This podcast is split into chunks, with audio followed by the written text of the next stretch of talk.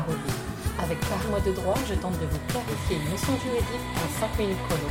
Dans cet épisode, je vous parle de l'interdiction de revente à perte.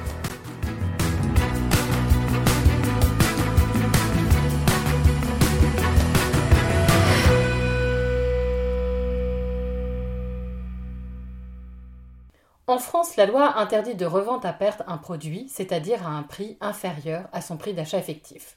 En termes plus simples, vous ne pouvez pas revendre un produit moins cher que ce qui vous a coûté. Avant d'aller plus loin, je vous apporte quelques précisions sur cette interdiction. D'abord, elle ne concerne pas les prestations de service. Ensuite, elle ne s'applique pas quand le produit a été transformé.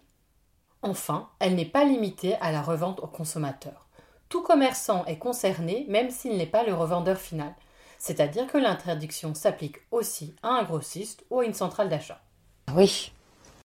Pour savoir si vous revendez à perte un produit, il vous faut déterminer son prix d'achat effectif. Celui-ci est défini comme le prix unitaire net figurant sur la facture d'achat, minoré du montant de l'ensemble des autres avantages financiers consentis par le vendeur exprimés en pourcentage du prix unitaire net du produit, et majorer des taxes sur le chiffre d'affaires, des taxes spécifiques afférentes à cette revente et du prix du transport.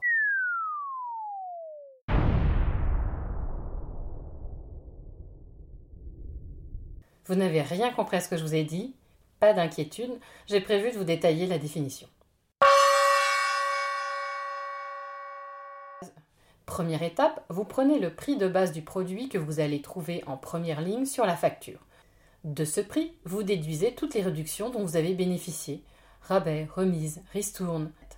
Vous obtenez ainsi votre prix unitaire net. Deuxième étape, vous déduisez du prix unitaire net l'ensemble des autres avantages financiers exprimés en pourcentage qu'on vous aurait consenti, soit en général, les ristournes conditionnées à l'atteinte d'un objectif, les rémunérations que vous auriez perçues au titre de la coopération commerciale et les réductions de prix obtenues en contrepartie des services rendus. Troisième étape, à ce nouveau montant, vous ajoutez la TVA et le cas échéant d'autres taxes que vous auriez acquittées. Et quatrième étape, vous ajoutez l'éventuel coût d'acheminement du produit jusqu'à vos entrepôts dans le cas où vous auriez sollicité un prestataire extérieur pour effectuer le transport.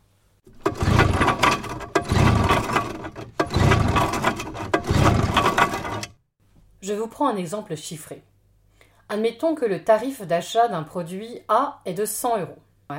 Les remises s'élèvent à 20 euros et les autres avantages financiers à 10%. La TVA, elle, est de 20% et le coût du transport de 5 euros.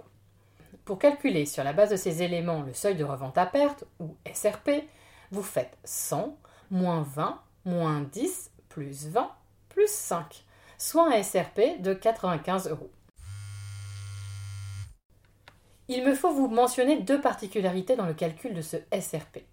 Si vous êtes un grossiste et que vous vendez vos produits à des commerçants indépendants, c'est-à-dire libres de déterminer leur politique commerciale et dépourvus de liens capitalistiques ou d'affiliation avec vous, vous pouvez appliquer un coefficient de 0,9 sur le prix d'achat effectif, ayant pour effet de baisser le SRP. Si je reprends l'exemple de tout à l'heure, le SRP était de 95 euros. Si vous êtes un grossiste, il passera alors à 85,5 euros.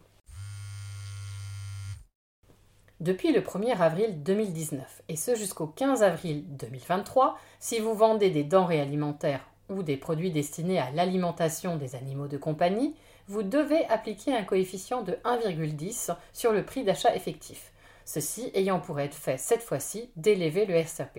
Si on reprend notre SRP de 95 euros, celui-ci passera à 104,5 euros s'il concerne les catégories de produits précités. Voilà, vous êtes paré pour calculer le SRP de vos produits et ne pas tomber dans l'interdiction. Avant d'en finir, je dois vous mentionner l'existence de 7 exceptions à cette interdiction. Comme évoqué dans l'épisode 1, pour les produits soldés, pour les produits dont la vente présente un caractère saisonnier marqué, pendant la période terminale de la saison des ventes et dans l'intervalle compris entre deux saisons de vente, par exemple des vêtements de ski, pour des produits démodés ou obsolètes, pour des produits périssables menacés d'altération rapide sous réserve de ne faire aucune publicité et de pouvoir prouver l'impossibilité d'écouler le stock au prix normal.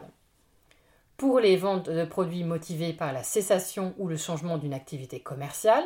Enfin, pour permettre l'alignement de prix de revente des produits sur le prix légalement pratiqué pour les mêmes produits par un autre commerçant dans la même zone d'activité, sous condition de ne pas dépasser une certaine surface de vente.